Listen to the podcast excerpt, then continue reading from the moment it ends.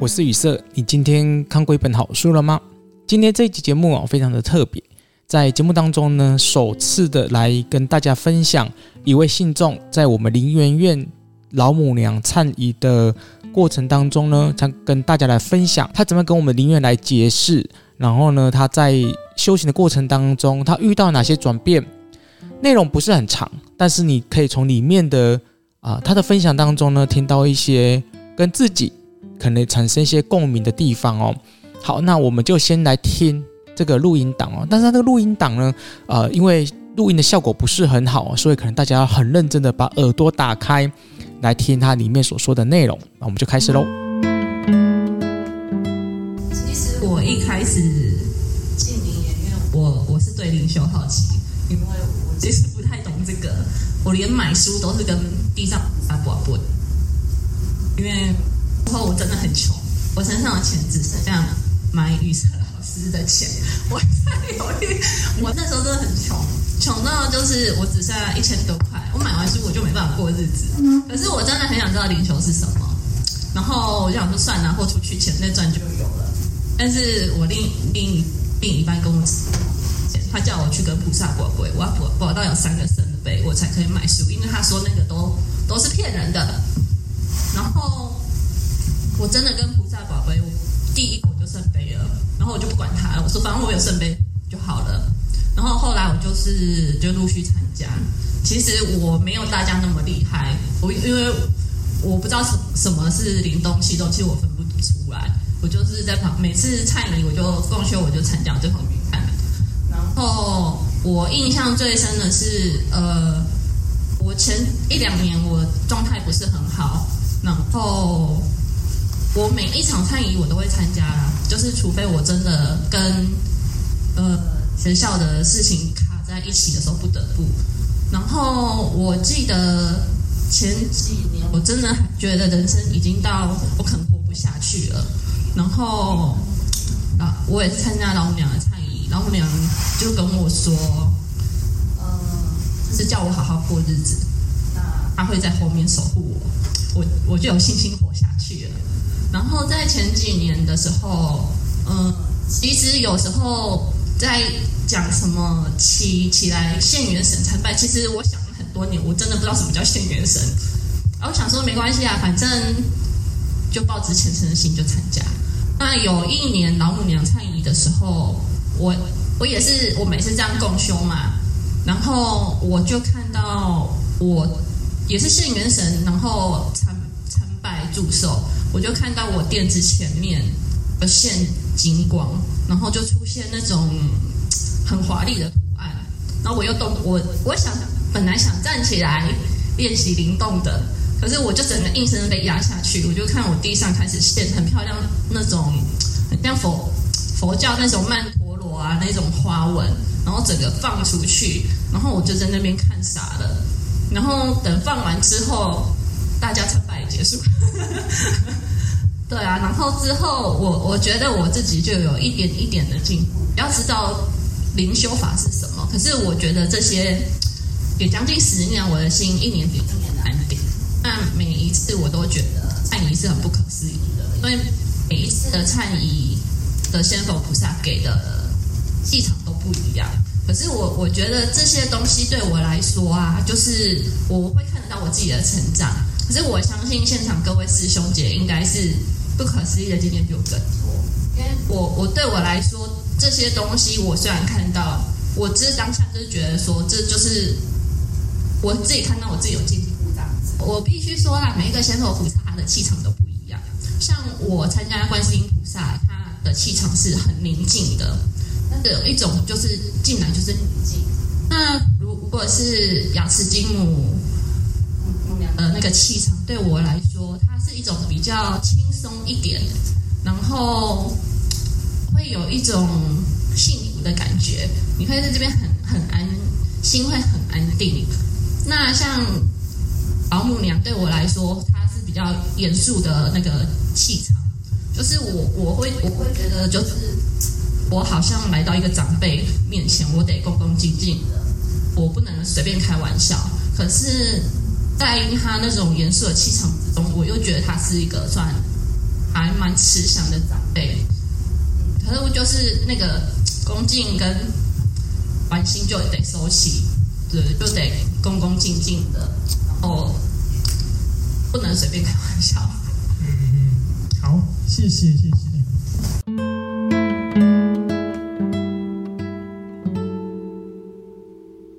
通过他的分享哦，我相信有许多人会觉得说，哇，好神奇哦！是不是来参加林园院的灵山派的忏仪，每一个人呢都可以像他一样哦啊、看到这个所谓的曼陀罗啊，看到光，或者是从此他生命开始改变哦。我相信很多人听了一定会觉得说，嗯，我一定想要跟他一样哦。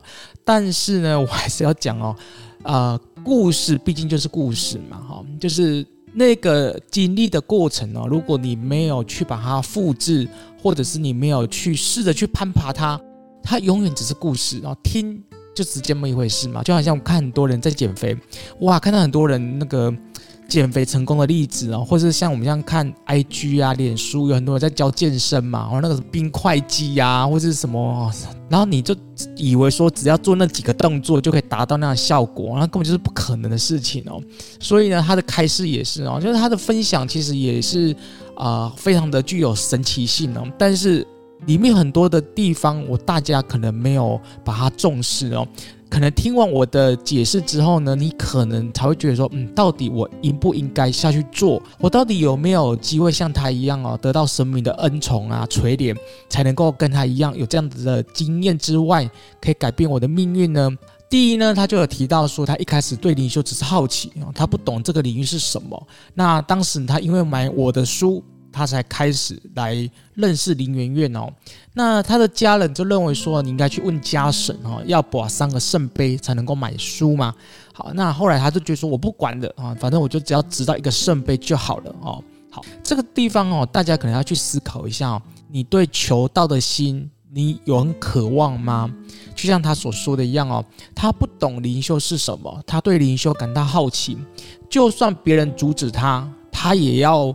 啊，奋力一搏，那这个奋力一搏的后面的动机是什么？绝对不是一本书嘛！啊，背后的动机可能是强大，是他对于灵修的好奇，他想要去了解、探究灵修到底是什么。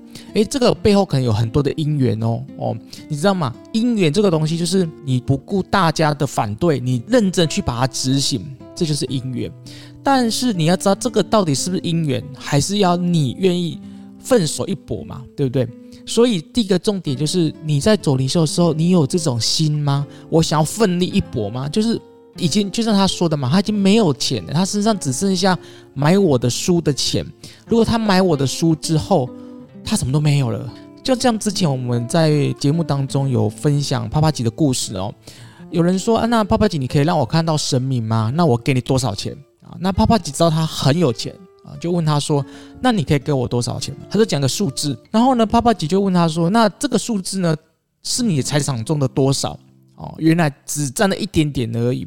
他说：“你你财产这么多，你却只给我一点点钱，而你却想要看到我满足你的那个欲望、渴望，让你看到神明，这不可能的事情。”这个这句话哦，并不是说帕帕吉很想要他的全部财产。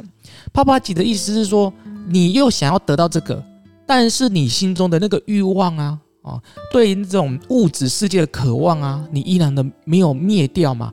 那你怎么可能去拿到这个无形界的力量呢？这是不可能的嘛？那把这个故事呢放到这位信众的故事当中，一样的道理哦，就是如果你真的很渴望修行的心。但是你又想要吃好睡好住好，我又想在家里吹冷气啊，我又不想要刻苦耐劳，我又不想要刮风下雨去求道，但是我就又想要在家里看到神明啊，这好像不太可能哦。修行这种东西总是要怎样，就是要点牺牲。在我的书里面我也讲过嘛，我在走灵修其实一开始也不是这样子的啊，风调雨顺啊，国泰民安哦。一开始的时候还是有经历过很多挫折，而那个挫折其实都是。到了人生谷底的时候，他才会看见。也就是，如果你的修行，你要看到那个光芒，你必须要把自己逼到谷底，而那个谷底就是你已经没有后路了。就像这个信众一样，他没有后路了，而他依然的决定要往前走，这是不容易的哦。那第二段呢，他就提到了，他说他因为这样的因缘之下呢，他就陆陆续续来参加灵院的法仪，那至今也将近有十年了哦。我印象当中嘛哦，他说呢，其实我跟大家都差不多，而且呢没有比大家更厉害，因为他不知道什么叫做气动灵动，他分不清楚。但是他在每一场的忏仪当中呢，他都参与。他不懂，但是没关系，他就在旁边观察这些会灵动的师兄姐。他几乎每一场的共修都到，除非说他的家庭跟工作有其他事情卡住，不然呢，他一定会到。他说呢，有一次呢，他印象很深刻啊，就在前几年，他的身心状况不是很好，他真的觉得人生已经走到了谷底了，他已经活不下去了。那个时候呢，他参加了一年一度的无极老母的圣诞的时候呢。他就听到一个声音，就跟他讲说，要好好的活下去，因为这样子呢，让他的修行继续走下去之外，他也有坚持下去共修。在这个地方呢，要跟大家来分享啊，回馈他所说的这个内容哦。许多人哦，很喜欢陷入一种迷相。啊，到底什么叫灵动啊？我会不会灵动啊？神通是什么啊？那什么叫做气转乾坤啊？什么叫三花聚顶？之前呢，很多的信众都问我说，于是，在你的书里面呢，常常看到所谓的转化元神，你可以告诉我什么叫转化元神吗？对这样子的疑问，我都很难回答。为什么？就好像我喝了一杯很好喝的饮料，结果你要我跟你分享说这个饮料到底有多好喝，就算我用尽我所有一切的文字来形容，我相信。也比不过你喝那杯饮料嘛，对不对？所以呢，在这个里面呢，就是要跟大家分享哦，就是不要陷入某一种的文字障碍，就是到底什么叫转化元神啊，什么叫灵动啊、气动？如果当你已经经历了那个经验的时候，你不需要去质疑那个经验到底是什么，你也不会多说那个经验到底是什么，你已经沉浸在其中了。有些人呢，在打坐的时候呢，他会感到一种安乐感，哇，打坐安乐感这个。这两个境界好难融入在一起哦，打坐脚都酸得要死，还能够有那种呃安静感、那种喜悦感、那种安宁感，哎，这个完全不一样的形容词可以把它都在一起。但是敢说它本来就超过你经验值之外吗？你唯有经历过那个，你自然知道哦，原来就是这样子。但是前提是你可以跟这个信众一样了吗？十年不间断，这不容易耶。而且他前面有有讲了一个重点哦，他已经穷到身上已经没有钱了，但是他依然的还可以来参加林园院的共修十年，这个十年不是只是钱的问题啊，你搭车至少要钱吧？林园又不是在他家楼上哦，又不是门打开就可以看到林园院，他还要搭车来来林园院呢。那这个过程当中，他还要去应付家里的一些问题，他还要处理他的事业，那这些干扰。不断不断的在他生命中出现，那他的那个精进心就好像经常脱壳一样，那个精进心会把他生活当中的一些烦恼的事情慢慢把它剥离掉，他就会走向那个想要精进的地方。像我最近我在写书，我就抱着一种很感恩的心态，就是坦白讲，我的生活跟大家都一样哦，有还是有很多的柴米油盐酱醋茶，很多的事情都要处理。还有林院的信众要处理啊，像我们林院现在在引荐过程当中，还是遇到很多的困难，不是只是眼睛闭着，然后它就盖好了，没有，还是很多的问题哦，不管是引荐的问题啊、钱的问题啊等等之类的。但是支撑我下去的是，就是那个动力，是你能不能够继续往前走，这是不容易的。那如果你没有一个精进的心，这些繁琐事情，他为什么要离开你？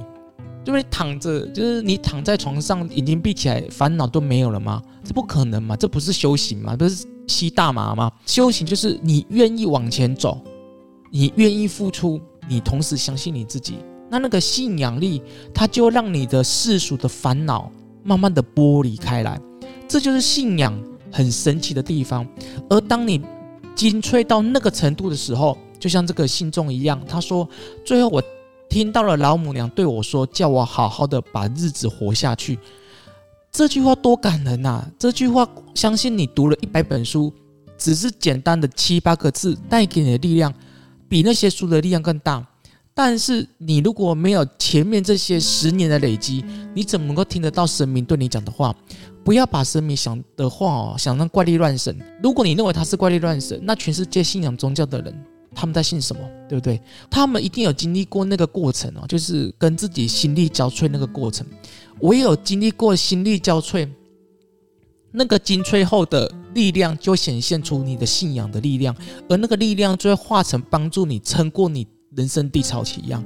这个信众我本身认识哦，他今年有参加我们日本团的旅游哦，他相过得也很好啊，也没有也没有过得更不好嘛。所以代表什么？就是信仰帮助你的，不是让你丰衣足食，不是让你享受荣华富贵哦。就是他帮助你，是当你愿意走的时候，他在旁边辅助的你，能够让你不跌倒。当你想要跳下去的时候，他告诉你，你不用跳下去，你再往前多走几步，就走到你想要的生命了。这不是是信仰带给我们最好的恩赐吗？好，最后一段呢，他讲的就更神奇哦。他说。在前几年的时候呢，他常常呢就是听到我们林媛媛都说哦，要献元神，献元神呢跟献佛菩萨来祝寿礼敬哦。但是他说他是不知道到底什么叫献元神，反正呢他说反正我就抱着前进的心来参加就好了。有一年呢，他在参加老母娘福寿康年餐饮的时候呢，他看到了一道的光，而那道光呢显现出非常绚丽的那个画面出来。就变成是类似曼陀罗一样，不断的、不断的变化出来。他本来想站起来灵动，后来就被一股神秘的力量把他压下来了。他不知道那个力量到底是什么，但是等到那个光、那个曼陀罗消失的时候，整个现元神的仪式就结结束了。我在这边呢，并没有想要去解释什么叫现元神。如果你不会灵动，如果你不是真正走在灵修上面，就像我讲了十年，你也没办法感受什么叫现元神。我想讲的就是他所经历过那个看到的曼陀罗，看到的光，代表什么意思哦？曼陀罗呢，在全世界呢都可以看到它的踪迹，尤其是在伊斯兰教，你都可以看到那个曼陀罗。还有呢，密宗，密宗他们会设一个坛城，或者是他们会用沙子，美丽的多彩的沙子，然后画出很多很多很好看的东西。最后呢，他会在那一瞬间呢就把它吹熄了。告诉我们，人生如幻灭一样。尤其呢，如果你是上过一些身心灵课程哦，也都会去了解什么叫曼陀罗。以荣格的说法来说，就是曼陀罗就是我们内在的本质，每一个灵魂的本质都是那个圆，都是那个非常漂亮的圆，就好像万花筒一样。所以你可以看许多人在修行过程当中会陷入到一种漩涡的状态，像泰国他们在呃法身寺，他们在修一种法身法。他们也是不断的去关照自己的内在之后呢，也会出现不断的圆，那个圆的力量就会出现了，就代表什么？我们内在跟宇宙一样，都是出现在那个圆的状态里面去。这个信众看到美丽的曼陀罗，就代表是他内在的神性已经慢慢觉醒了，所以他才说，等到他看完那个曼陀罗之后，他发现他的心一年比一年安定。我们的内在，它会投射出在外在世界当中，能够让我们看到那一切东西。有时候我们在打坐当中会看到光，会看到一种非常奇幻的景象。不管你看到任何景象，你都要告诉自己，那都是你内在所投射出来的东西。不要被那个投射东西迷惘了，也不要被它困住了。你要反过来去找看看那个源头到底是什么。就像那个曼陀罗一样，不管它是神明所显现的，还是乌吉拉姆所显现给他的，那都不是重点。重点是他的神性。因为他十年的精进，慢慢的淬炼成更为漂亮的神性之花，也就是荣格所说的金色之花。这就是修行能够带来给我们非常神奇跟不可思议的经验哦。就像这位信众所说的哦，他说每一场的灵山派的忏悔对他来讲都非常不可思议，每一场忏悔里面的啊仙佛菩萨的气场都是不一样的，但是他相信。每一个人都可以经历跟他一样的过程，这就是这一集节目要跟大家来分享的。修行不要去羡慕别人，也不要只看到别人的好的那一面，要反过来思考，那我们自己精进多少呢？如果你还喜欢这一集节目，如果你对修行有任何的疑问，都欢迎在下方留言，或是写信给我们灵源院。我们下次见，拜拜。灵山派灵源院建院奠基护法法仪，让我们重新的连接主神，唤醒元神。希望你能够一同参与这一场特别的仪式，共同为灵山派跟灵源院的建设献上心力。